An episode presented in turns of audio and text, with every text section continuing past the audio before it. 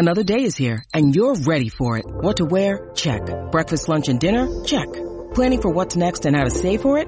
That's where Bank of America can help. For your financial to-dos, Bank of America has experts ready to help get you closer to your goals. Get started at one of our local financial centers or 24-7 in our mobile banking app. Find a location near you at bankofamerica.com slash talk to us. What would you like the power to do? Mobile banking requires downloading the app and is only available for select devices. Message and data rates may apply. Bank of America and a member FDIC.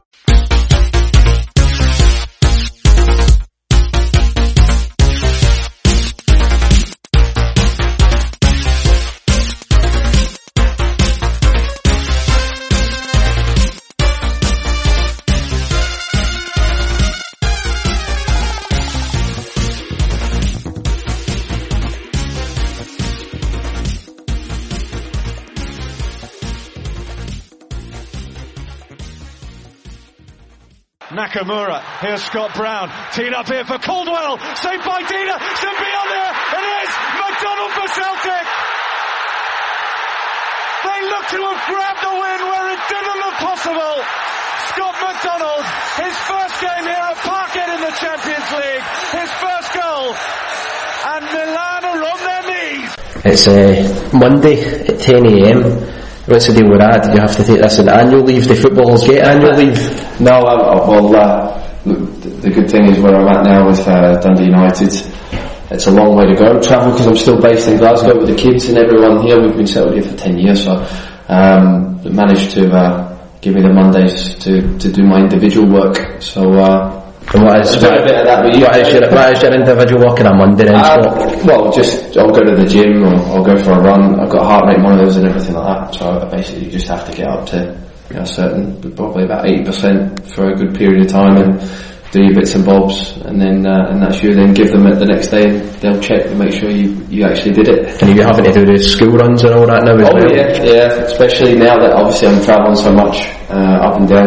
It's nice though. It's nice to still obviously because I was quite fortunate when I was at Motherwell that everything was just around the corner. You don't realise that when it's on your doorstep, but um, it's great. There's a new challenge, um, something different for me, and you know a little bit like I know we're going to talk about Celtic, and, and that's why I chose Dundee United in terms of where they're at right now as a championship club. They are the big hitters in the in the league itself, and, and I felt I wanted to be have something of similarity of what that was like at Celtic, which brought the best out of me and uh, and filled a lot of enjoyment. So in terms of that's what I'm looking to do this year, and hopefully we can win the title there. It's all about winning things as a footballer, especially as you, even more so when you get older, uh, rather than the financial aspect of it. So hopefully um, that will be the case this year. And you know, not to say I'm going to be finished after this year, but it'd be nice to have finished with something, you know, at the end of the career. And I'll touch on the end of your career later on, but I wanted to talk about a wee bit before your Celtic career. Now, you know what's coming. Yeah. Everyone's after about this. Yeah. Every single uh, level you've been at now, on every platform. Yeah. I don't think there's too many stories left to tell about that day, but we can try. I'll be very, very quick because what I wanted to always know, you scored the first goal and you made it one each against us, but there was a second one and it sticks out in my head so much because you had all the time in the world to pass to Jerry Britton. You could have squared it and you didn't. Now, as a professional football player, obviously, you want to do your best for yourself and your club. See when you didn't pass that to Jerry Britton though, and you dallied so long in the ball, but yet you had a shot and deflected it in. Was that a delaying tactic by you, or No, not really. I, I just think when you're younger, uh, especially, you don't tend to play with your head up a lot. I really should have cut it. There's no question. But Jerry Britton still says to this day he still would have ballooned over the bar, you know? and that's coming from him, so, um, you know, he said it straight after the game, it was quite funny. But, um, at that time, I only had one thing in my mind, and that was to, to try and beat the guy and, and score. And the, it got a, a heavy, heavy deflection, which at the end of the day, we know, we all know the rest of the story. And, uh, to be honest, it, you, it, there's been a lot of questions asked that day, and why did you do this, why did you do that? It, you really don't know what's going on. There's, there's so, it's just, it's, it's crazy moments, and for me, it was, it was a defining moment, wasn't it? You know, it was a defining moment in my career in terms of the pathway it generated. Um, whether or not people would agree with that, but would I be have, would I have wore the green and white after that? I don't think I would have. So mm. from that perspective, for me, everything happens for a reason. And every, you've, everyone's heard the stories about the thing about your father-in-law not speaking to you for a week, your grandfather ah. at the CSC. Yeah. Was there any, like, did you get any heavy abuse at all after that, or? Uh, no, no, no, no.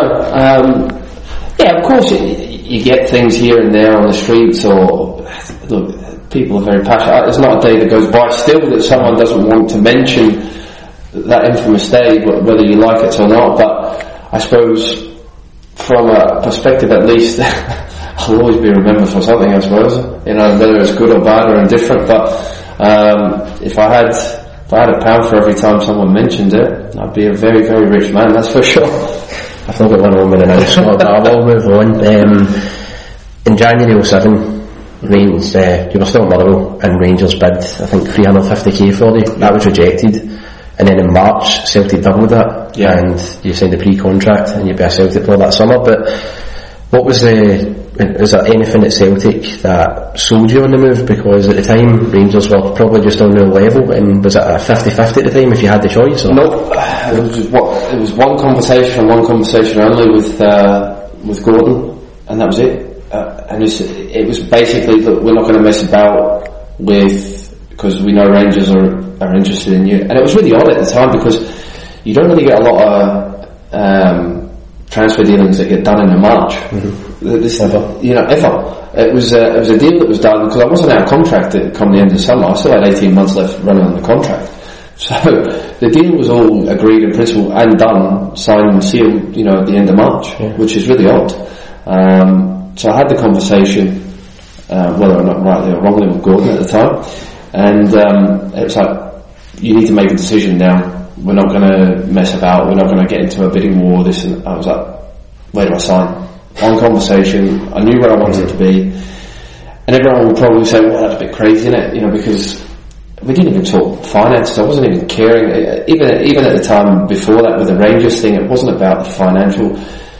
At that time as well, you've got to look at it from my perspective and say, well, is there an opportunity that I'm going to go and play for Celtic? Probably not. After that infamous day, you're thinking, well, that that's done and dusted. You've only got one option. Then you know if you want to go and you know play for a big club like that, then obviously there was a lot of things that I'd wanted to. I, I did want to go to Rangers at that time for those reasons. Um, but as soon as it, the window shut, it was head down again, work hard, and then got the phone call from from John Park first and foremost to say, you know, they're interested.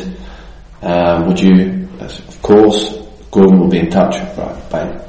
Um, and it was one conversation and one conversation only, and it was like, get the agent on the phone, get the deal done, and the deal was done within a week, you know, and I was, I was just elated, and even though Motherwell were a bit upset at the time because I think we were pretty much in a relegation battle at the time, and Maurice Malpas was the manager, and, uh, Happy Mo wasn't happy. But they did. Get a good business from Celtic financially at least. Yes, yeah, well, exactly. You know, I think back then as well, that's, that's, it was quite a heavy bit of money. Um, so I think from their point of view, it was, it was a it was a good deal all round. Um, but obviously, as a player, I wasn't really concerning myself with the other things. I just wanted to to get it done for me, and it was a dream come true, really. Was there any doubts that you had about the move at the time? Um, not any at all. No, none whatsoever. I think people know my character or see my character out on the pitch. Actually, the, the doubters was something that I probably look forward to more than anything because it brings the best out of me, or it brought the best out of me. You know, people that were wanting to, you know, I, let's be honest, I was brought to Celtic as a backup. Realistically, my thoughts, probably the manager's thoughts at that time, all the, the fans' thoughts at that time was was just another. We just went and bought another SPL player uh, as a backup. He'll do all right if we need him, you know. But my mentality is before I'd even walked through the door was that wasn't going to happen. I was here to make a statement and, and put myself out there. If I could score 15, 16 goals for Motherwell, what's stopping me from scoring even more with a club, you know, like Celtic and the players that they've got? So, um, you know, right from the word go, it, it just really went well. You know, I was uh, in the off season. Obviously, I, I had a lot of preparation mentally to get myself right physically um, because I did sign in the March time. So I was raring to go once I come back. And don't get me wrong, that was when you walk through the door and you see the likes of some of the big players that there, Jan was there, Maciej Zurawski was still there, Kenny mm-hmm. Miller was still there, you know, and then you had the likes of Tommy Gravesen, Jiri Jarosik, Premiership players, played for Real Madrid, Nakamura, obviously you could keep going on and on and on, but it was just like, I've arrived, you know, so, mm-hmm. and I didn't really look at it from a point of view that, oh, these are a lot better than me. I looked at it more from the point of view, I'm a good player, but these guys are going to make me even better. You can improve. Yeah, yeah, and that was my mentality, attitude towards it. Um, and I think the reason why I was successful, which I think sometimes a lot of players aren't, in terms of especially centre forwards for being one of the old firm, is I simplified everything. Mm-hmm. I didn't try and make things too difficult for me. All I did was give it to better players than me and get in the right areas, and that's how I scored my goals. Uh, it was actually turned out to be the second time that you were managed by Gordon Strachan. Yeah. You were at Southampton as well. What was the major differences being managed by him at Southampton and Well, it's kind of crazy because we didn't, well, I wouldn't say we didn't get along because I was a young boy, so I didn't, it wasn't really a case of that. But when someone releases you, you're not going to, you know, like him. He's not going to be on your Christmas card list. And certainly Gordon wasn't, that's for sure. Um, I just believe that he dented my confidence and didn't, didn't give me belief and didn't believe in me at the time. At, at Southampton. Um, I'd made my Premier League debut under Stuart Gray and had a, had a good success there and, and I was flying. And I, obviously as you do as a young kid, you think you've arrived. You think you made it. Um, then the whole world comes crashing down. He come in as the new manager. The team was struggling at, at the time, rightly enough, and uh, he went with experience, which now as an experienced campaigner, you can see why you would do such a thing. Uh, I was still in and around the squads and this and that, but at the end of the day, he felt that it was best for me because I now had the opportunity to play in the first team that I needed to get away from Southampton. I needed to go and be a man, which I agreed with. Um, unfortunately, the loan deals just never materialised or worked out the way it could have done. Um, it was it was a hard time, disappointing time for me, but I think that more or less helped me in my pathway and, and, sort of gave me that, that strength of character to, to go again and again because it, it was it was dark times after I left uh, Southampton for a, for a good period there.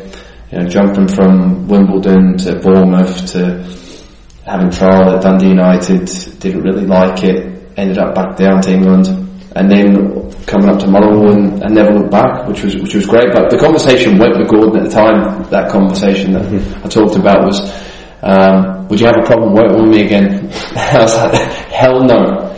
Let's just get it done. You know, because at the end of the day, you're ringing me, and not a lot of managers I feel would would do that. So I said a lot about Gordon himself for me, that he was able to put that to one side.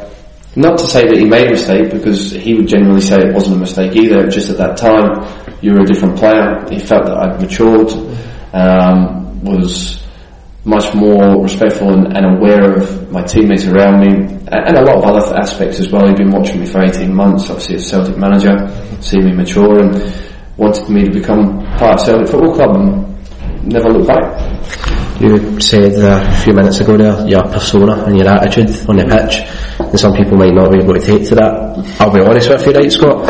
Um, as a season ticket holder at Celtic Park at the time, I was one of the people constantly irritated when you were up front and it was simply because I think a lot of the time when you were up front people would often say you were quite moany, quite shouty and everything. Yeah. In the stands I was saying, oh fuck's sake McDonald because of your own field uh, persona at Celtic at the time. Was that something that, did you have to develop that at the club though or had you no, always been that no, way no, for your career? I've been like that since I was born I think, I'll be honest with you. Um, my persona on the pitch and how you see it is completely a hundred times different from off the pitch. Yeah. I'm I'm very easygoing and much very relaxed, uh, easy to get on with. Uh, just when I get that white line fever, I just want to win that badly. I hate losing at anything. At anything. If I lo- if I lost, say it's still to this day, if I lose in training, the whole day's ruined. It's completely ruined. You know. And I think a lot of players are like that. But yeah, look, there, there's things that when you're young and as well that would I, if, if I could, I would change. You know, your body language sometimes can be wrong, but you're doing it for the right reasons. It's not, it's not ever for the, for the wrong reasons, but yeah, that, that from, if you want to play a game with support or everyone else, yeah, I should have changed that. But in terms of me being me. That that was me, just me being me, I suppose, and um, a little bit of experience at that time as well. That you know sometimes your body language can say a lot in terms of when fans see that as well. So from that perspective. You know, I can understand why people got annoyed. That's for sure. And my teammates, don't worry about that. But um, to be fair, it was a great group at Celtic, and everyone put a demand on each other. Um, and if there was anywhere I felt more than comfortable being able to express myself like that, it was certainly in that changing room because everyone obviously dug each other out at times. And I thought that was a fantastic thing that people could. And then ten seconds later, it was done with. You know, we walked on. You know, whereas a lot of, in football today certainly doesn't happen. You know, it's uh, it's a very uh, how can I put it? It's, it's it's a little bit more touchy now. It gets a bit more personal with the kids these days. Society's changed, and you you have to be more aware of their needs and, and, and what you know uh, type of personalities they are. Have you personally noticed that at Dundee United? Or do you lead by example a bit more now, or are you still quite moany on the pitch? Um, I'm still quite moaning, demanding. There's no question about it. Uh, That that whole persona, I don't think you can ever change it. It sort of gives you your edge as well. I think if I, once that stops for me, I, I think it'll be time to retire. Uh, that would be my more or less sign to say, oh, enough's enough. Because if you're not really there wanting to do the things that you've always wanted to do or want to win that badly, then for me, I, I'm I'm not going to be wanting to play anymore. It's as simple as that. And also, uh, about 10 years ago as well, um, on a lot of Celtic forums, I think when Celtic were going through a bad patch in 07 08, uh, we'd lost 3 0 at Ibrox, um, and I think the last 16 qualification was in the balance as well. Um, it was before the Shakhtar game, anyway, around about November. Ah, yeah, yeah, yeah. I think you get highlighted and criticised on these message boards, and there were rumours about yourself being a grass or being a dressing room mole Yeah. or a leak. And is that something you were ever aware of? Had you heard about these rumours? I heard about it later on. It, it sort of it, was, it made me laugh. Like in terms of realistically, I, I guess things grow arms and legs, but people put one and one together. And I know where the stories are coming from because to this day I've still got a very good relationship with Keith Jackson at the Daily Record. Um, now that relationship goes back to well before I moved to Celtic in terms of we had a relationship up to the point where obviously that that that day happened and we, we kept a very good friendship and to this day still I'm still very friendly with Keith. But guys come on.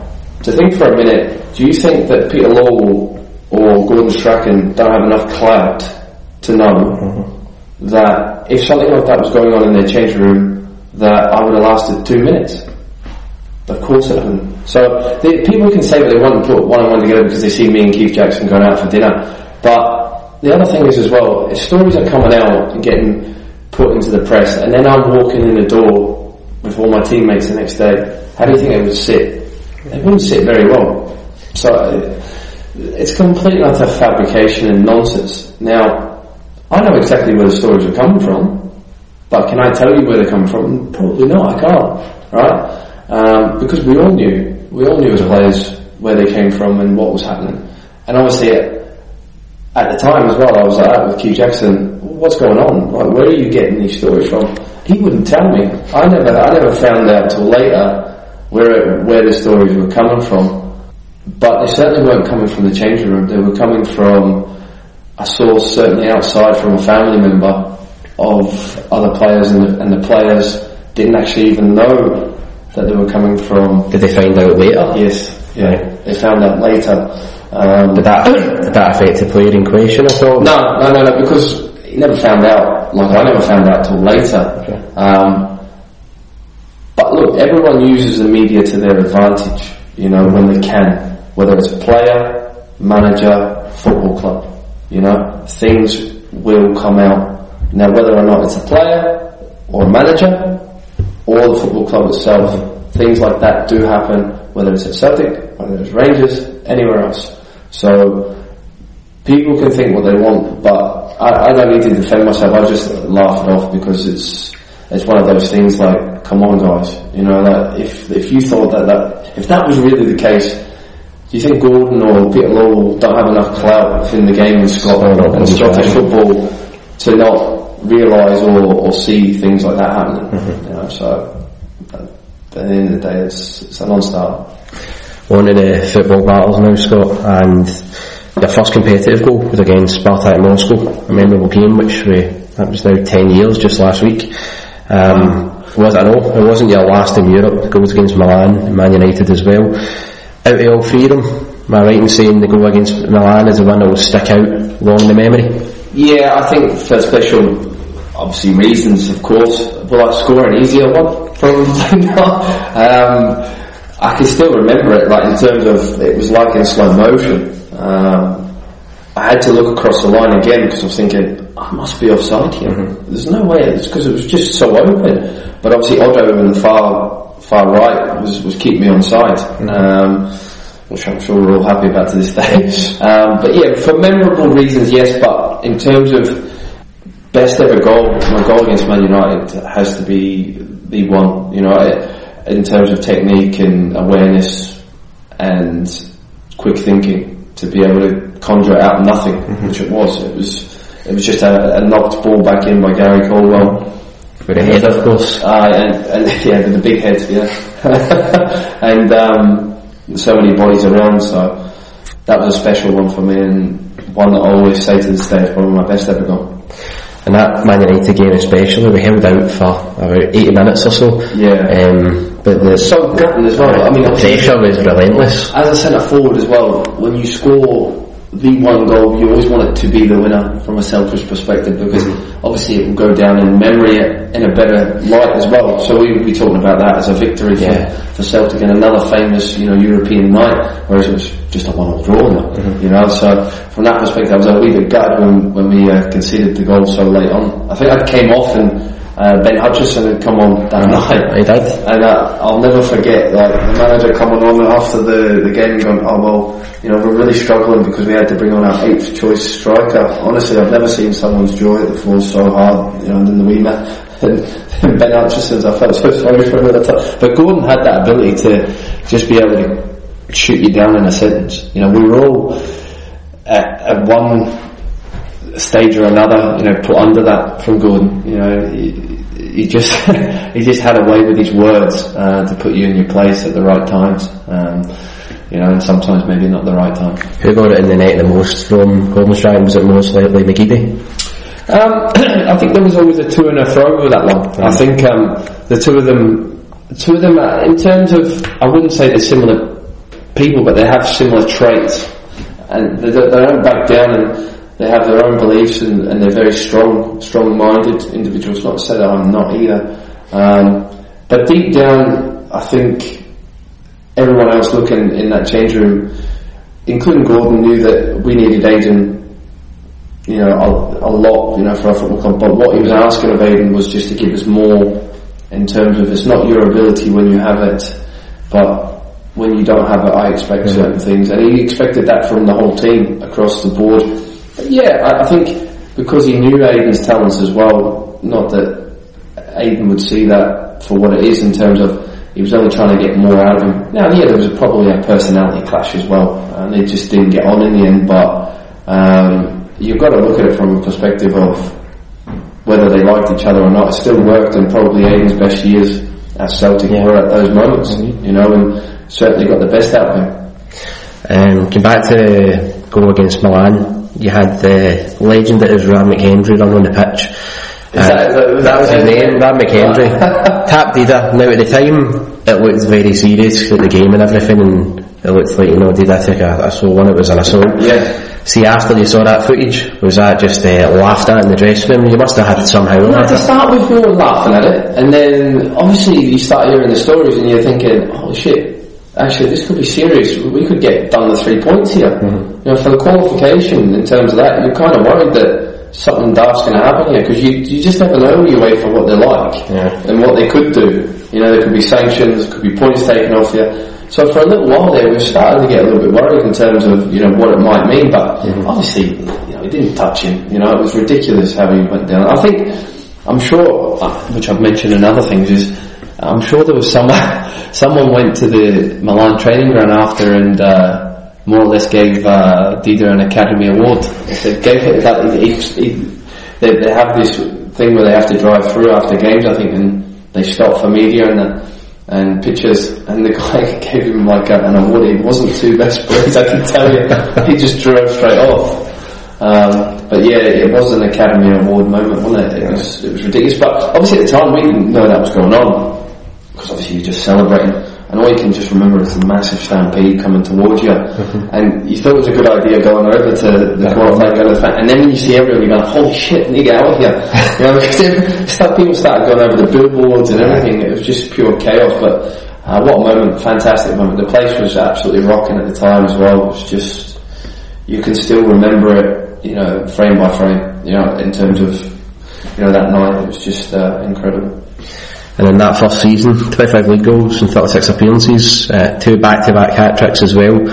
It all could have been for nothing though, especially when you missed that penalty in that game against Rangers. I mean, talk us through that one, what was going through your head, because at the time as well, uh, just when I was sitting at what 102, I was furious, but I remember you set up Big Jan for the header, and it must have been the amount of relief in those last 15 minutes you must have had in that game. Yeah, well, it, it was it was a crazy game. Obviously, uh, Nakamura scored that that fantastic goal to start with. He had a great game that night. Obviously, the the penalty came from Naka twisting someone inside out and putting one in the top corner, and Carlos Cuéllar obviously save, excuse me, saving it. Um, but I remember when the penalty was given, everyone was looking at each other and going, right, who's taking it?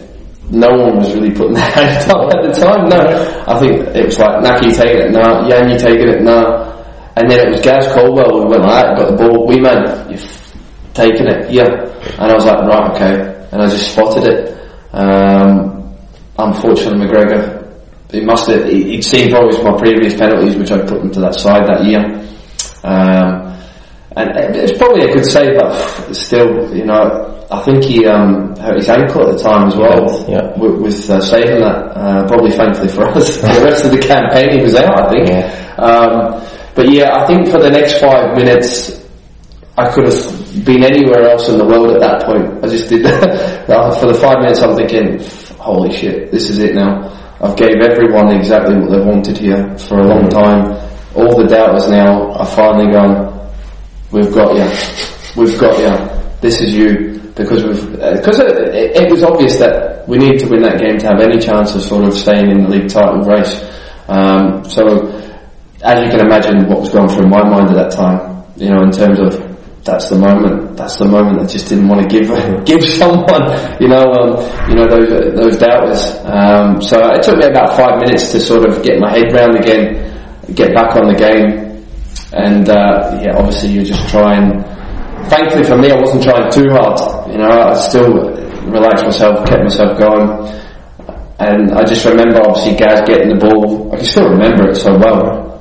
And I peeled off on uh, Steven Whittaker at, at right back and just made sure I had my body in the way of anything that was going to come. Because I knew Gaz, you know, would play that ball, you know, quite a lot mm-hmm. um, in terms of even in training or, or, or in games a lot. We used to look for the second striker and I, and I kind of knew I needed to get my body in the, in the way of him to to make sure that I could get above him. Obviously, being smaller, and, and, and sure enough, it was a perfect sort of type of ball, and managed to use my body, get my big ass out, and, and stick it in, and, and get above him, and, and obviously the rest, as we know, Big Jan was there, and it was. I think you can see from the replays itself. I think it cuts to me, and Jan's ran that way. You know, yeah, I was just like just a sense of relief, like just yeah. joy and relief, like going, thank fuck for that. You know, I've got myself out. I've dug, I've dug, I've dug myself out a massive hole here, um, and obviously to get the victory, it was it was great because I, I don't know what that would have done for me in terms of my confidence as well.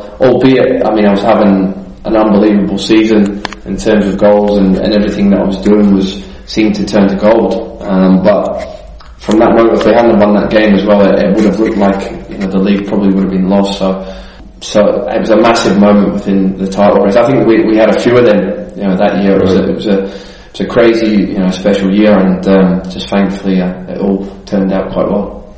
And uh, Tannadice now, that'll be ten years on for that next May, and well, no, it was one 0 one Big Jan, but what was the relief like after all that, after that mental season, and was a, a massive after party and everything? I think you've got it. Yeah, I think you got it right. It was a sense of relief um, more than than anything. Uh, I think when you play for Celtic, it's all about winning things. You know, at the end of the day, um, you can have great individual moments, but you're remembered for the things you win more than anything else. So, for me personally, that was the longest week of my life uh, leading up to that.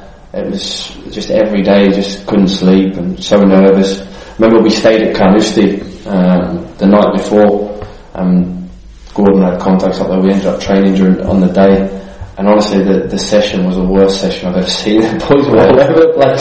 Just couldn't control it. And I think everyone's mind were just, right, just get this game done. Yeah. Just get it done. Let's get there. And I think that the, the game itself, you know, at Tannadice, it was a nervy affair, Yeah. especially, you know, early on. I think big Mark De Vries, I think Lee Naylor ended up passing the ball square, playing Mark De Vries in, and he missed a one-on-one, and it was just like, oh, holy thank God they missed that. Um, and it was just, it was really cagey, and then all of a sudden you hear, you couldn't help but hear, you know, obviously what was going on up the road. Yeah. And they went one down, and I think that just brought a whole sense of relief to, to everyone, fans, players, a lot. We actually started playing, we started passing it, got a couple of good moments of attack, and, and got that set piece, and you know, Paul put it in, and, and, and Jan did the business once again, and uh, it was a fantastic night, and for special reasons as well. Obviously, you know, being obviously the year that, that Tommy passed as well. Um, you know, it was a it was a special moment, and you know, um, from that point of view as well, it was quite emotional. Where was the after party after that that night? Because it must have been not just one night. You must have had a few days. Oh yeah, yeah, we did. Um, the the the after party was in Cushion. Right. That night, everyone was still in their tracksuits. we just because obviously it was a long drive from Tannadice back down the road. Good good banter on the way down. Boys were singing a bit of karaoke on the way down on the mic, and then uh, it was just it was a great moment. Obviously, when we got to Celtic Park though, because there was thousands, you know, at the front, um, and we managed to obviously have, we had the trophy and lifted the trophy there, and um, I've still got I think camera phones were, were just about at that point, so I've still got a couple of photos hanging about somewhere. But uh, it was just, it was just amazing. It was just, obviously I put it up there with the birth of my kids. It was just like that, that amazing uh, feeling, and you're just on such a high. Uh, and I know probably some would probably say I was on a high for about six weeks because of the, the condition I came back in, but they're probably they're probably right looking back. Um, but yeah, I had a good time, that's for sure. Um, and then the, it went into the early hours. I think we ended up at the casino down by the quayside. And it just kicked off. I don't think a lot of the boys went to bed and ended up being back down the West End at, at like one o'clock, and just kicked on for for the rest of the day. It was it was a mad couple of days, but I think once you've had such a hard season like that, it's not bad to not a bad way to be able to let the hair down afterwards, you know. Massively. Agreed. Um, you were talking about the other condition you came back in. That was one thing I wanted to talk about in this the fated the 0809 season because you got a new five year contract you signed, and then you came back and apparently now the thing is if you came back looking like me I would get it right. Yeah. But it was still not that bad.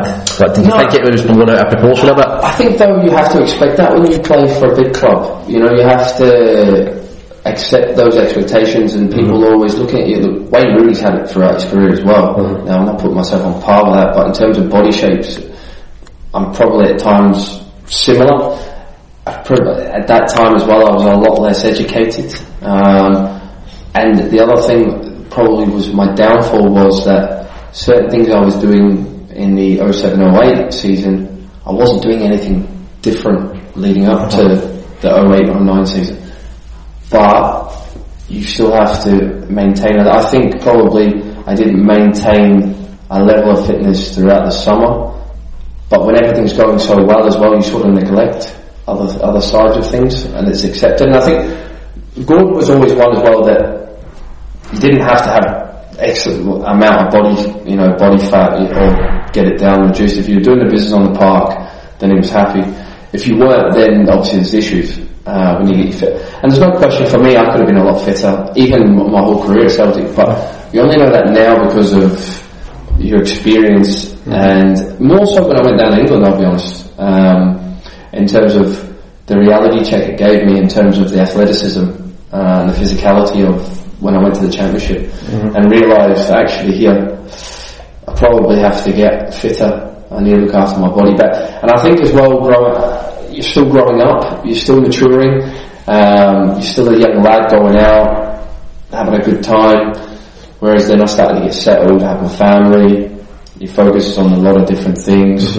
Ended up changing a lot within my diet, and obviously that's allowing me now to to still play and hopefully play for another good couple of years. I'm definitely, as you can see, I think a lot of people are a bit shocked when I come back up the road to say, "Oh, a minute, look at him," you know, because it, there is definitely a, a difference in my body shape. So from that question, yeah, it was. When I look back, I'm a little bit disappointed with that because I feel as if that if I hadn't done that, I may have been able to have done something different with my game as well. But with the good side of it, actually, the extra body weight at times allowed me because I found that when I've you know lost the body weight because I'm probably now stone lighter than what I was at Celtic, mm-hmm. which is incredible. But it allowed me to go and bully centre backs, bigger, six foot, heavy guys that you know when they came shoulder to shoulder, that there was no messing. I, I could really you know sort of mm-hmm. use that extra weight to my advantage and roll people and that would be the difference now. You know, I wouldn't be able to do that. I'd have to find other, you know, different ways to, to get around them. Well, you've just brought up one there about a footballer's diet. What is your, what was your diet like in a typical day at Celtic ten years ago compared to now? Because I have, yeah, I love hearing about what footballers eat and everything. Yeah, do you know what? Yeah, do you know what the bad thing was like at Celtic at that time? Like, even as a football club, like we'd have cans of Coke, like in the lunchroom, or you you would get on the team bus. The Golden Stripe was alright with it. I mean, yeah, I mean, but it was just a thing then. Like, yeah, it wasn't like um, a lot of the boys wouldn't take it, but if it was there, someone would, you know. So there was Irn-Brus, Coke, Mars bars. It's just you would never see it this day on Earth. You'd be like that. And even if I was looking at someone and going, "What the are you doing eating that?" You know, because the education of it now, I'd be like, "You can't be eating that on a Friday, you know, the day before a game, because you get on the team bus to travel up, on the, and there would just be all sorts of like stuff like that on the bus or." Um, I'll be honest with you, I probably ate too well because the food was that good. And the next time, the chef was amazing. Honestly, it was like you would come in and there was like a little board uh, in the mornings and it would tell you exactly. Honestly, there was like three different dishes. It was like going to a restaurant. You know, you cook your steak, you say, how, how would you like your steak? So you're having like a three course meal at lunchtime. it's just ridiculous, you know? Um, in terms of, all I've done now is, obviously, you learn, you, you, you eat a lot less carbs, more protein, cut a lot of sugar out of your diet in terms of the fizzy stuff or chocolates or you know, just certain things that earlier on in your career you, you would just munch them and munch them. You would sit in front of the telly. What would be the first thing you would do? You would talk. You would, yeah, you'd go and grab something, or you'd be on the PlayStation or the Xbox. You know, but things like that change as well when you are, because as you get older as well, you have a family and you haven't got the time to to do those certain things. So other things as well help you out in terms of you know having the families and um, being kept busy all the time. You haven't got the time on your hands anymore to sit around because when you're a young lad, the, the first thing you I mean you're always last in and, and first out the door. Yeah. You know, and that's just you still see it to this day. A lot of young players, you know, they'll be they'll be last in. You know, be told to come in for ten o'clock. They'll be in for two minutes to ten, and then as soon as training finished, they're off. You know, no, no extra work. You know, that's that's changing now as well because a lot of it's now, it's, even at Dundee United, you have to do you do your your session, obviously your training session, and then there'll be gym sessions and yoga sessions put on for the whole team. So there'll be no. Mm-hmm. It's not that you don't trust individuals enough to do it, but it's better as a collective to make sure that they're in there and getting it done. So a lot of things are a lot better, even ten years on. It's crazy. So. And I take it there's no cans of Irn-Bru at Tannadice then, no? Is that off Certainly the not, no, and I wouldn't imagine uh, there would be a Celtic anymore, even though Brownie might still have a fight with the manager if that's if that's not the case in terms of like with, with what it was like with Ronny Deila with, with the catch up. And uh, your goal, uh, Ibrox, we it sound clear, uh, getting into the new year. And then there was rumours saying all we needed was one more striker, Steven Fletcher. Now, I don't know, for some reason Celtic decided not to purchase him. Yeah. A lot of people said that was a defining moment in that race because we only had yourself, Jan, uh, and Giorgio Samaras, uh, but we needed that full striker in. Do you agree with that? Did you think that was a big part of that season going wrong? Yes and no. I do agree with it because at that time, well, afterwards, when we look back, Big Jan and Sammy were nowhere to be seen because they had injuries. They were injured for a lot of that second half of the season. I think even leading up to the January window, I think Jan was out for a quite a big patch. So we were we were needing someone else to sort of take the probably take the weight off me a little bit in terms of the, the goal scoring. Um, it's funny though because that season I might not have scored as many goals, but actually my all round game was a lot better. You know, from a personal point of view and, and how I was playing, um, keeping the ball and doing things that unless not necessarily did in the first season. But there was a lot of you know, the manager felt there was a lot of reliance on myself, you know, to get the goals in the end because just the other two couldn't get enough, you know, game time. They were, you know, I think Sammy had a knee op, uh, a clean out or something, and and then obviously Big Jan. I, I can't remember his ones. I think it was his hamstrings more than anything else. But yeah, uh, and obviously Steven Fletcher, as we know well now, know now, mm-hmm. was a you know a very good talent at that time, and he's gone on to have a fantastic career. And I think it would have been a very good signing for Celtic Football Club. You know, and it would have made a statement of intent. Mm-hmm. I think always in January you're looking for that lift. You know, just like the 07 one when we, we brought in, I think we brought in Andy Hinkel and, and Barry Robson. It gives you just that little injection, you know, of, and a lift as a team itself. And we didn't really do that in, the, in that January. And I think, I think even from the manager's perspective, I think he was disappointed that we didn't get Steven Fletcher. I think he really was. You know, I think it was there for us, but I kind of think it was it was political up upstairs in terms of the the obviously the transfer fee. You know, and, and the messing about with that. Uh, and unfortunately, it just didn't happen. So we we had to make do. But even in saying that, we still should have won the league. I, I look back at that, and I still have horrors about the second last game of the season. Hibs. Yeah, Right. because. Rob Jones, man. Rob Jones is the one that kills me every time. He punted balls in the air. But, but it was nil nil. You know, if we won that game, we were in the ascendancy Yeah. to win the league. The last game of the season, playing at Celtic Park against Hearts. So, from that point of view, when we drew that game, I kind of felt the league was lost. You could, I could feel it, you know, after that game that we kind of lost the league on that day, you know, because going playing Hearts as, at, home on the last day of the season, I, I think we would have steamrolled them. I really do. Um, but as it was, it's probably my worst uh, experience as a Celtic player that day. It was it was horrible in terms of at Celtic Park and the atmosphere. And nothing to do with the fan. It was just like a morgue. Everyone was just like it was the lowest of all lows. You know, and you really felt that as a player as well, and, and realised that Gordon was leaving as well from a player perspective. I know maybe some fans were happy, but you know, he was so good to me and so good to the group. The group really bought into what Gordon was and what it was about. Obviously, we were his players. Um, so from that perspective, it was even more disappointing that we couldn't finish, you know, on a high for him as well.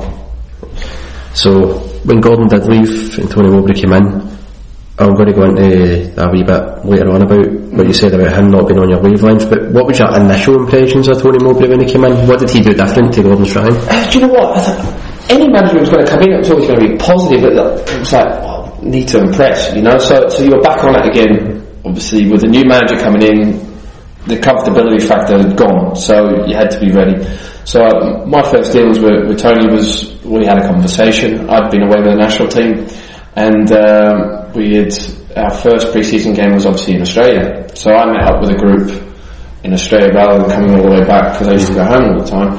We, we met, they, they only had two or three days pre-season at, at Lennoxtown and then came over. Um, and everything was very good, very positive. He he gave me the armband for that game as well, which was quite nice of him. And you're thinking, this is great, you know, good feeling about the place. You could tell that the boys were buzzing, different type of football, uh, in terms of how he wanted to structure the team. And you could sort of sense, though, from my perspective, things were starting to get built around you rather than with you. And I just didn't like it, as you're not going to, because the last two seasons you've been top scorer at the football club. you feel as if you're an important part of that squad now. And in terms of what he was wanting and wanting to focus his team around was more the wide players being narrow on the pitch and being a dominant force within the team and, play, and making us play pretty in terms of Shaun Maloney and, and Aiden McGeady were the, mm-hmm. the two main factors that he loved. He loved that type of technical player. Still does, Tony. And there's nothing wrong with that. I mean, obviously looking back now, uh, with my time with Tony, there's a lot of good things that he implemented and, and things that I would now look at and go, yeah, they're types of things that I would possibly use within the structure of my, my team itself. Um, but at the time, as a young, younger player with an individual mindset, there's only one thing on your mind and it's what's good for you, mm-hmm. you know, and it, as it progressed, it, it, didn't feel like it was good for me, um, and everything was fine up until the point where he started to, well, he brought me into his office and asked, asked me a couple of questions just about me and I was like, well, why are you asking me this for? Surely you know, or you've done your homework. Why are we having to outlay this now in a conversation or have me, you know, uncomfortably tell you, you know, what my strengths and weaknesses are. I don't really want to go into that and I don't know how to gauge that because are you asking me, is this a test or is this, you know, is this for real or what? Um, and in the end, the conversation went, well, I don't think you do this, and I don't think you do that, and I don't think you do this. I was like, right, okay and then I walked out the door. So a lot of it was on a negative, uh, negative balance once I left. So I was thinking, what was that all about? You know, it's one thing telling me what I'm not good at, and I don't mind that because I need to improve. That's fine, but there's ways and means of going about it. And I just felt from then I, I wasn't going to be one of the players that he relied on or, or thought would be an important, integral part of his team. But again, I didn't give him an option because every time he played me, I scored. Right. So he had a problem. He had a problem in terms of he wanted to change it, but he couldn't. But he couldn't because every time he did, it wouldn't work, and then you would come on and you would change it. So all of a sudden, he had a massive dilemma, and there was a conversation that was had. Uh, we had a team talk because we used to stay at the Hilton before every home game, um, and actually he brought in he was he actually brought it was the first manager I actually had that brought in sort of like uh, you know you would do all the the uh, what do you call it? All the homework on the other team. He would do the video analysis uh, shapes set pieces. Um, so we would do that all before obviously we'd go and play them on the on the Saturday morning um, and then we would get on the team bus so we all finished that I went to the toilet everyone else had gone on the team bus and there's a fire exit we used to go down. So I'm at the top of the stairs, and he's down. He's down the bottom of the stairs, and he's talking to Marco Fortuny at the time. Right. The conversation sort of went, and uh, look, you, there's two ends of every stick, and and now that I'm a bit older, I can see what he was doing. But at that time, it was only one thing on my mind that he was saying there, more or less. Once he stops doing what he's doing, you're in the team. I fancy you more than him but we need to wait because I can't just bid him because. Did he know you were at the top? No, we didn't know. know. No, we didn't know. Right. But I let it be known that I was there at the end. I didn't right. say anything, but I just walked down, um, and it was quite an awkward moment for everyone. Um, but yeah, it, from that moment on, me and him, we just weren't going to get on because I just felt like you were. It wasn't like he's a manager, so he's not undermining you, but at the same time, you're not his player. So that that's just how it felt for me, it's, and that stuck with me throughout that whole period. Mm-hmm. Um, but there was a lot of other things going on within that that era, and and for reasons you can't go to the press and be so honest. You know, as a manager, when you're a Celtic manager or a Rangers manager for that, because you'll get burned at the end of the day. Yeah. Sometimes, as much as it frustrated fans like yourself, where Gordon would come out and say, "Team was excellent today. We had 20 crosses, we had 10 shots on target, you know, a great performance, and you'll be sitting there going, is he talking uh, about? Yes. He's talking nonsense, right? But what that does for the changing room, you will never see, is in terms of the, the reaffirmation of what he's given the team and his confidence within the squad and the group. Now, don't get me wrong, what he's saying out there and what you're hearing is completely different to what he's saying within the change room. But that was the important thing. He, he had a front for everyone, protected his players, come back in the change room, told us exactly what he really felt, mm. and we had to get on with it. Right? But that always stayed within that changing room. Because I mean, the papers couldn't then say yes, I didn't make the Be negative. Uh, it only gets negative when you start doing that when you're too honest. So it becomes a negative press about your players, individuals, and then that becomes unsettled within the group, and then confidence gets affected. We had this sort of bubble built around us that no one could really infiltrate or penetrate while we were there with Gordon. He would always protect you, and you would always feel you know, that confidence within the group. And whether or not you had a bad weekend, you lost a game, the Mondays, everything was lifted, it'd be picked up. Gordon, his staff, Tommy Burns, Garry Pendrey, Neil Lennon when he come in, they all had a way about them where they could lift the group. They were fantastic at brushing it under the carpet, right, let's go again. Mm-hmm. You know, and that, that felt like that was lost. And we were getting not undermined, but. There was a lot of doubt within the group itself that we were we we weren't good enough now. You know, it was all like, well, I need new ten new players. I think that was one of the headlines that come out. Now, whether or not he meant that, players see that. If players read papers back then a lot more than probably what you would now, but. You know, and, and boys would be coming in and be unsettled. So, so someone would come in and go, "You fucking read that or what?" And like boys would be like, "What, what are you talking about? What you said in the press?" Now he might not, and he's, he might not have said it like that, but the press are going to pick up on it. Yeah. And there was a couple of other incidents where we played Falkirk away in the League Cup, and it was we ended up winning five one, but it was a horrendous performance. Uh, It was terrible. I mean, we couldn't put two passes together. But that was confidence within the players in the group because you felt undermined a little bit, self doubted by him, and you weren't good enough to do what he was asking. Now maybe you weren't, but there's ways and means about getting the best out of your players, and he just didn't understand how to do that with that group, and it was very difficult, probably looking for him as a manager coming into a strong-minded, with a lot of characters of a group that had so much success under another manager, and you're kind of wanting to change the philosophy of the, the way that the club plays, and to have all that group still there, and to change their minds. So I can see why you want to change it, but everything has to happen in stages. You can't just come in overnight and change it. And I think that's where he got it wrong. Um, and when, I'll go back to that Falkirk game. So we come in after the game and it was like, oh, it was terrible, you know. Now, fair enough, but we won 5-1. So you, sometimes you just have to go, right, fair enough.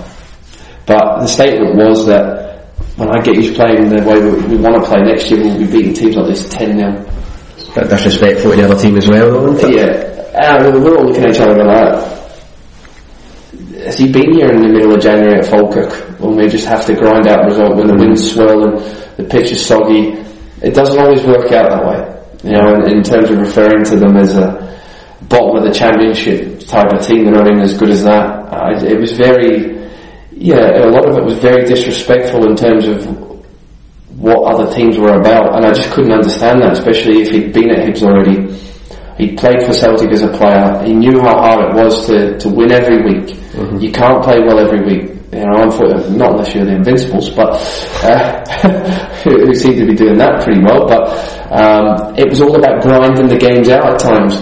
No matter if you were good, bad, or indifferent, because you knew the other lot, they were winning. Yeah. So, and that's the difference from then to today that it's hard to make comparisons in terms of playing under in that pressure cooker of the other team winning and then you're having to win as well on a Sunday.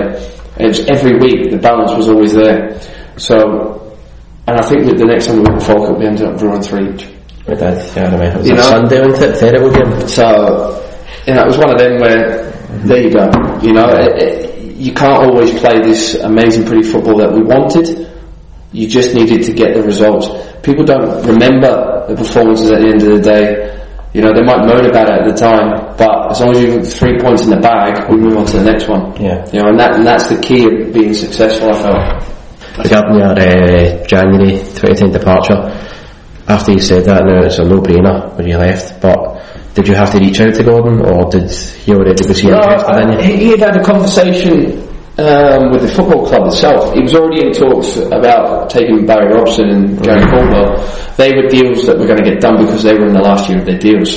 So um, there was whispers about that early on before the window opened that that was obviously going to happen, that those two were going to go.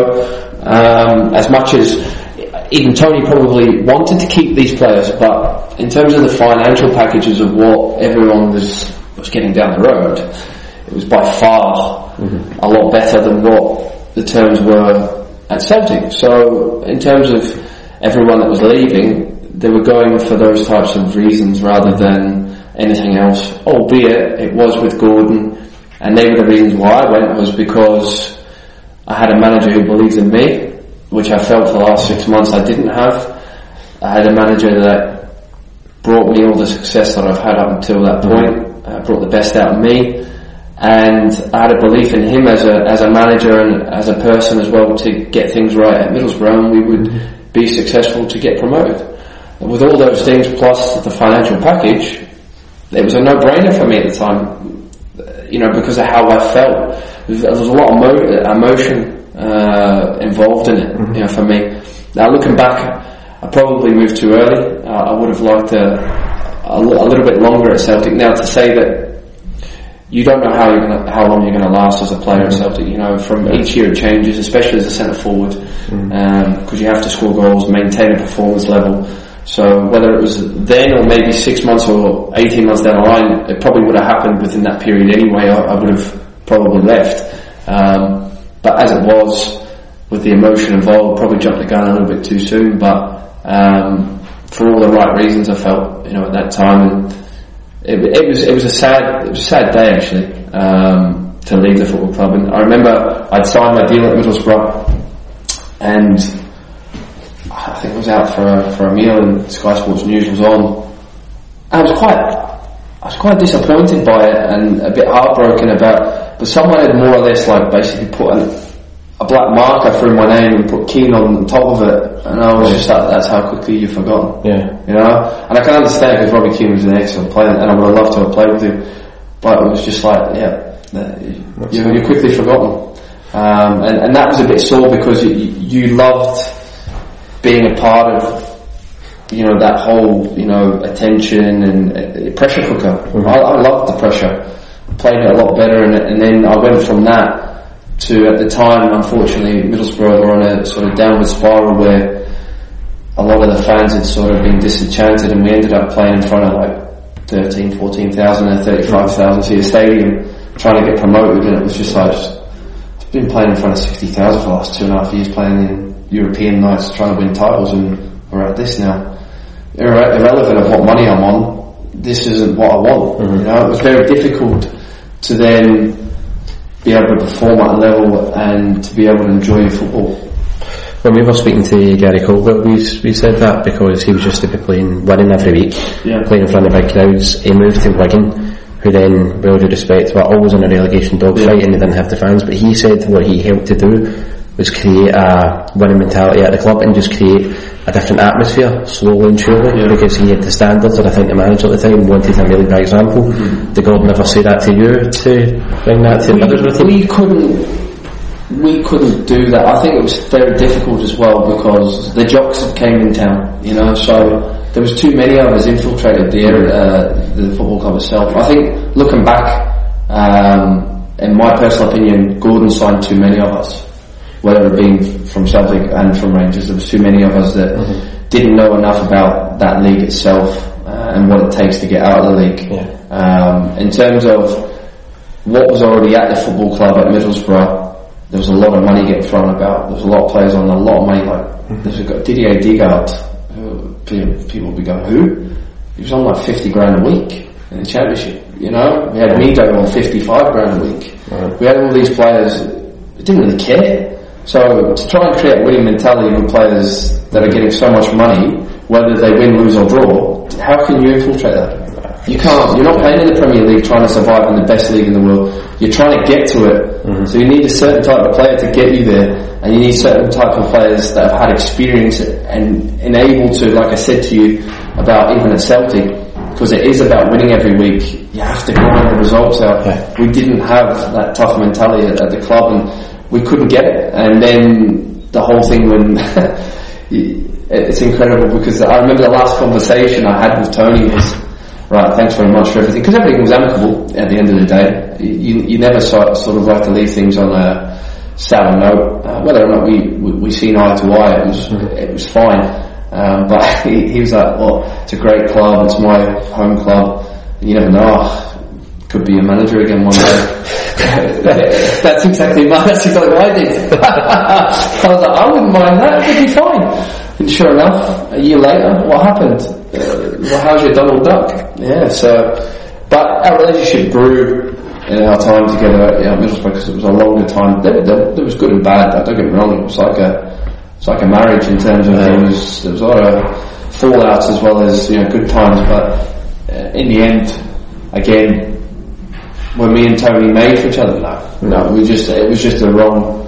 I, it was kind of odd as well. I know I'm going off track, but it was kind of odd that a chairman who, who a great chairman at, Middlesbrough Football Club, passionate about his club, puts so much money into it that after spending so much money on all these players from Scotland who Gordon brought in, and, and a lot of them came from the club that Tony was to leave him, that they gave him the job. It was, uh, I know he was a local, and I think it was more heart over head with that one in terms because he was a local guy that Mm. he gave him the job. But I just thought, how how is this going to work with everyone on three, four, five year contracts? That you're bringing in a manager that didn't have a relationship with these players already. It was completely bonkers. That was bonkers. You know. And one of the players who joined the Middlesbrough with yourself was Steve McManus. Yeah. You played with him at Celtic as well, and then you went to join him at Motherwell. Yeah. What was it like playing with him at Celtic when he was also the captain, and then when he was at Motherwell? Because you you had the same sort of uh, career. Yeah. And what's it like with him? It's so weird because like we're we're, we're best of mates now. Um, to say were we anything but teammates at Celtic? Probably not. No, he was my captain. He was my leader. Um, did we conversate much, or did we have much in common? Did we socialise outside of you know Lennoxtown? No, certainly not. You know, it, was only, it wasn't until we went to Middlesbrough where obviously you're in unfamiliar territory, different surroundings. I think it was the first time that Stephen and his family had obviously been away from home, um, like a lot of the boys.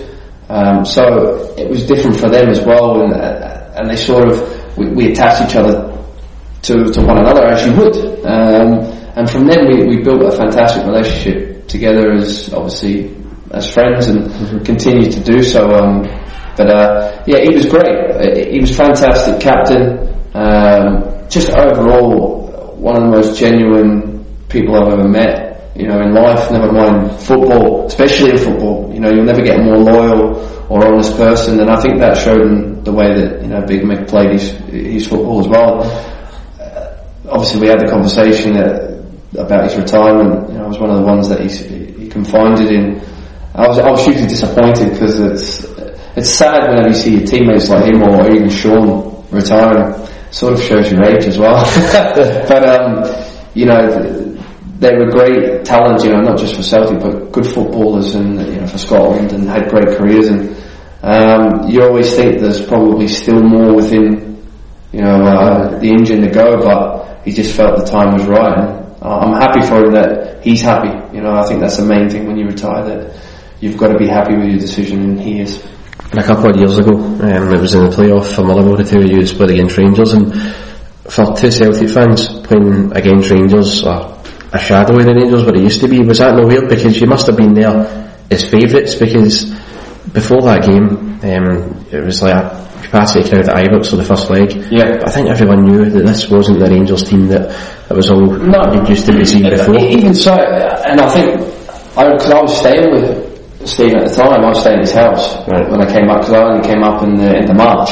So um, he was returning the favour, a long favour from when he when he was down at Middlesbrough staying at mine. God, that's why our relationship's so strong. Because I think we lived together for about two years solid, just inside out. We were like a marriage, honestly. Our two wives are just like that. Used to should just live together and we live together, you know, because uh, it's just like always together. But um, I remember both of us saying after the after the game and before the game even that this was the biggest game we've played in since we left Celtic. It really was. You know, the, the atmosphere, the intensity, the pressure cooker of it and what what was on on the line you know, in terms of even more so for realistic reasons. You know, at a club like Motherwell Football Club, there was people's jobs on the line. You know, like good friends of ours, you know, that worked in ticket offices and. Uh, you know, just within the football club, had been at the club for you know mm-hmm. so many years. You know, so, so to have that weight on your shoulders as well was a big thing, you know. And obviously, you enjoyed the results, but it was just a sense of relief again that oh, thank God we we, we did mm what we set out to do here and we stayed up and we're safe and allows this football club now to hopefully build foundations to go on. I, I, didn't think I was going to come back after that, but it would give them foundations now to go and build again and be safe next year and bring in players and make sure everyone's jobs are secure because that, that's how you know realism of Scottish football is that now outside of you know probably a couple of clubs that you know, jobs are on the line from every year. You know, people that you know work so hard for these football clubs in the background, you know, it's their jobs that are on the line, not the players. You know, so uh, from that point of view, more than anything for me, that's why it was such a happy time. You know, the people seeing those people's faces after that game at Fir Park and the sense of relief and joy. It was it was great. You know, and it was still nervous because they scored. I think right right at the end of the game at Ibrox but I've never been to, I've never played in a game where I'm 3 0 up after 46 minutes, looking at the mm-hmm. scoreboard, having a couple and then thinking, this is brilliant. Yeah. Right, so another ex-Celt is Mark McGhee. Now, he's someone who is a Partner icon, Scottish football, certainly a of icon of Gig Pod, and his peak was the Aberdeen Pittodrie video. Yeah. Do you feel Mark McGhee's reputation sometimes is a wee bit unjust in that respect, as a comic relief figure? Or yeah, I was going to say a little bit as a joke figure. Yeah, mm-hmm. I, I, think so. Um, until you get to know the man, I suppose. A, a lot of people. I mean, him and Gordon are, are, very good friends, and I think they're both misunderstood people at times. Uh, but obviously, the persona that they give off is what you know as an impression of what people are going to see. But in terms of as a person, uh, Mark's probably the best man manager I've ever had in my career. Yeah, yeah. for late on, and his ideas within the game at times can seem a bit crazy, but um, more times than not they come off. You know, so um, it was an absolute pleasure to play under in the last couple of years, and obviously I was sad to see. Obviously, when he left, you know, he was so good to me on a lot of levels um, and really loyal that um, you know I was hugely disappointed that obviously when the club made the decision to do what they did um, to let him go, it sort of left a bit of a you know massive hole for me as a player at the football club. Mm-hmm. Partly one of the reasons why I left. Um, partly one of the reasons why I stayed in the January window. Mm-hmm. Um, in fact, probably the biggest reason why. You know, so to see him leave, I really hope he you know still has another chance in the game, whether it's up in Scotland or elsewhere. But um, like I said, a great, great guy uh, again knew how to, you know, keep a changing room positive, uh, get the best out of his players, and really just just a really really good guy in general. Um, when he walked into a room, he could hold it. You know, for me, that that speaks mm. volumes uh, in terms of when you're a manager, if you can do that and hold the respect and people forget what a good player he was as well. Some players, some career he had as well. It wasn't until obviously he came to the football club that I started to do a bit of digging myself, and the clubs mm-hmm. that he played for is just unbelievable. You know, the experiences that he has within the game. So to to you know get into his brain about you know some of those things was was quite you know things that I'll hold. You know, it was, it was great for me. You know, in terms of where I'm going. So um, you know, from that perspective, I still keep in touch with him now. Um, he's still funny as ever. you know, someone that I'll, I'll look to keep in touch with for you know out with the days when I'm finished. You know, and, and there's not a lot of ex-managers that probably you would say that you would do that with, but Mark's certainly one of them. And do you think that Pittodrie video, um, the footage up there with him, uh, with the fans, where he was getting abuse, how much of a role did that play for him just going, I'm scunnered with Scottish football? Did that have a big part in it? It was a difficult time. You know, we'd had a couple of bad results and mm. obviously going to Pittodrie where it means so much to him as well, as you would imagine, you know, mm. having the history of what he's had at that football club as a player and then the the disappointing time as a manager there uh, as well, I think it, it obviously hurt him. But, you know, I said it at the time, whether it's an Aberdeen fan or any type of fan, you know, I, I just hate th- this video phone stuff and hiding behind the video phone and you know, shouting abuse and swearing at people, and that's what the guy was doing essentially. And it was more or less like, you can't touch me. I'm just going to say what I want to say here as well. Whereas if, if you're in the middle of the street, would you have done it? I very much doubt it, you know. So from that perspective, and it's very hard, as much as I, you know, looking at it, and it's become, I think it was trending on Twitter at one point, you know, that whole video. Um, and I, I remember I was, I think I was injured, was suspended for that game. I, I didn't go up, and my phone was just like a hotline. You know, getting, I must have got the video sent through by about ten different people you know, as soon as it was done, um, and it was just, yeah. Uh, when you look back, obviously from Mark's perspective as well, it's, it's not good. It's not a good view, is it? It's a, it's a horrible viewing. Um, but when you get put on the spot like that as well, it's hard to react any other way. You know, when your team is losing as heavily as what they were, it was Yeah. seven, seven one, and then to get sent to the stand and have a police escort there, and then people trying to mug you off, it's um, you put anyone in that position, you know, you're not going to like it, are you? And then, not only that, but we've read Mark McGhee ever since is a Minecraft genius. How much of that is paper talk or true? No, it's true.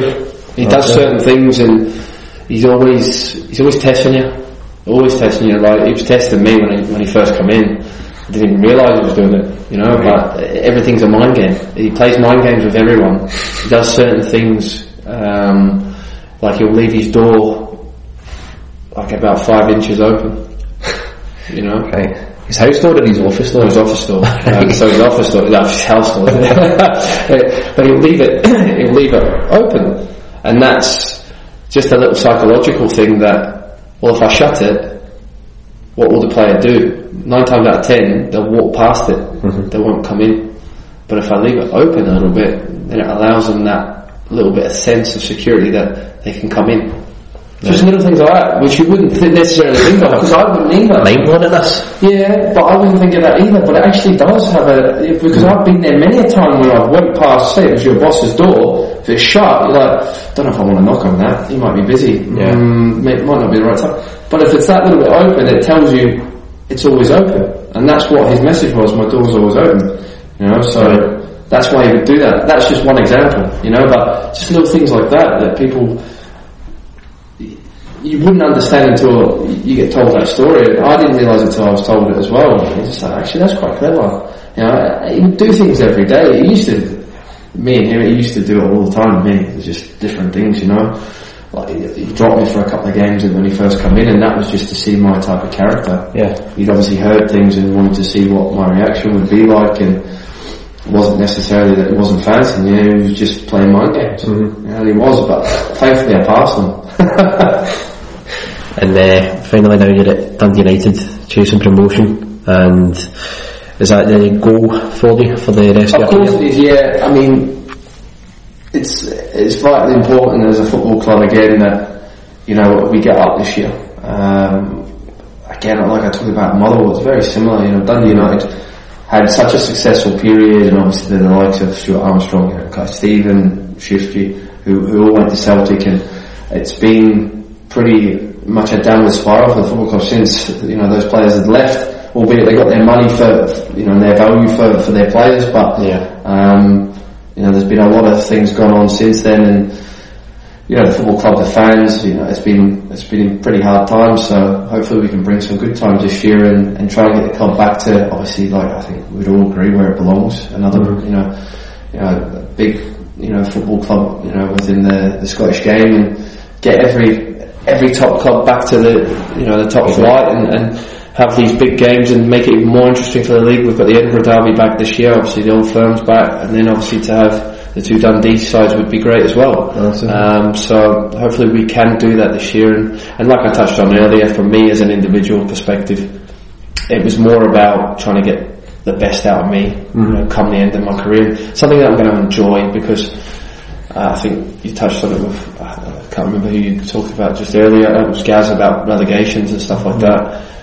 I've had that now for the last, you know, three, four years. I had a couple of years at Millwall with it. Yeah. Um, even, albeit the year we, we finished in the top six with Motherwell, I think for a lot of that season though, we were down near the bottom because it was that tight and we ended up getting a run to, to get in the top six, but it's horrible times and you just don't want to be a part of that. Um, and call it you know, a bit like oh, you don't want to do this or that. But for me, I've done it all. You know, so for me, what would you rather do? And what's your best experiences in the game? And that's winning things. So for, for me, it's all about that. Whether it be a championship medal or or anything other, at the end of the day, it doesn't matter. For me now, uh, from a stats point of view, it's, it's about winning. You know, so um, hopefully I can I can do that this year. And what's your future like after football? Have you had any thought on it? Personal trainer? I don't know about that. No. um, look, there's a lot. There's a lot of things I would like to do. Um, obviously, I do like the media work. I'm really enjoying doing that. I'm very lucky at the moment that I get to come and watch the hoops uh, yeah. quite often, um, especially in the European games with BBC. So I'm loving doing that sort of radio work.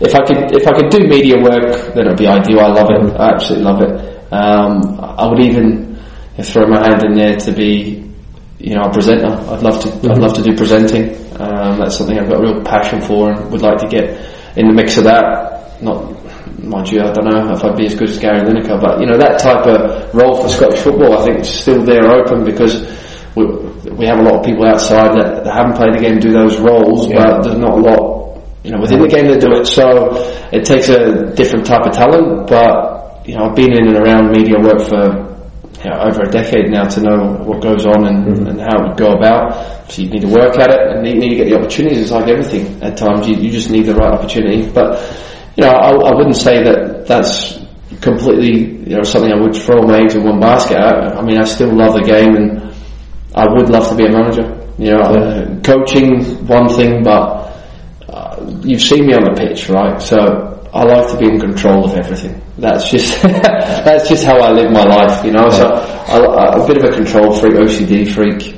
um, and I'd love to be able to be a manager one day and, and apply my trade against other people and you know, even like the, like you know, watching games and what Brendan Rodgers is doing now. Mm-hmm. How would you cope with that? How would you change your team to be able to give him a problem? You know, so I'm, you're always thinking these things now as a, as a senior player, like outside of you know just the playing aspects, you know, the coaching sides and what you would do in these scenarios and, and situations, and you know, to ever have an opportunity to, to be able to do it against people like Brendan Rodgers would be a, a great thing and something you would get a real good buzz off. Right. What a best with that, Scott, and thanks a lot for coming on to Gigpod. No worries, absolute pleasure.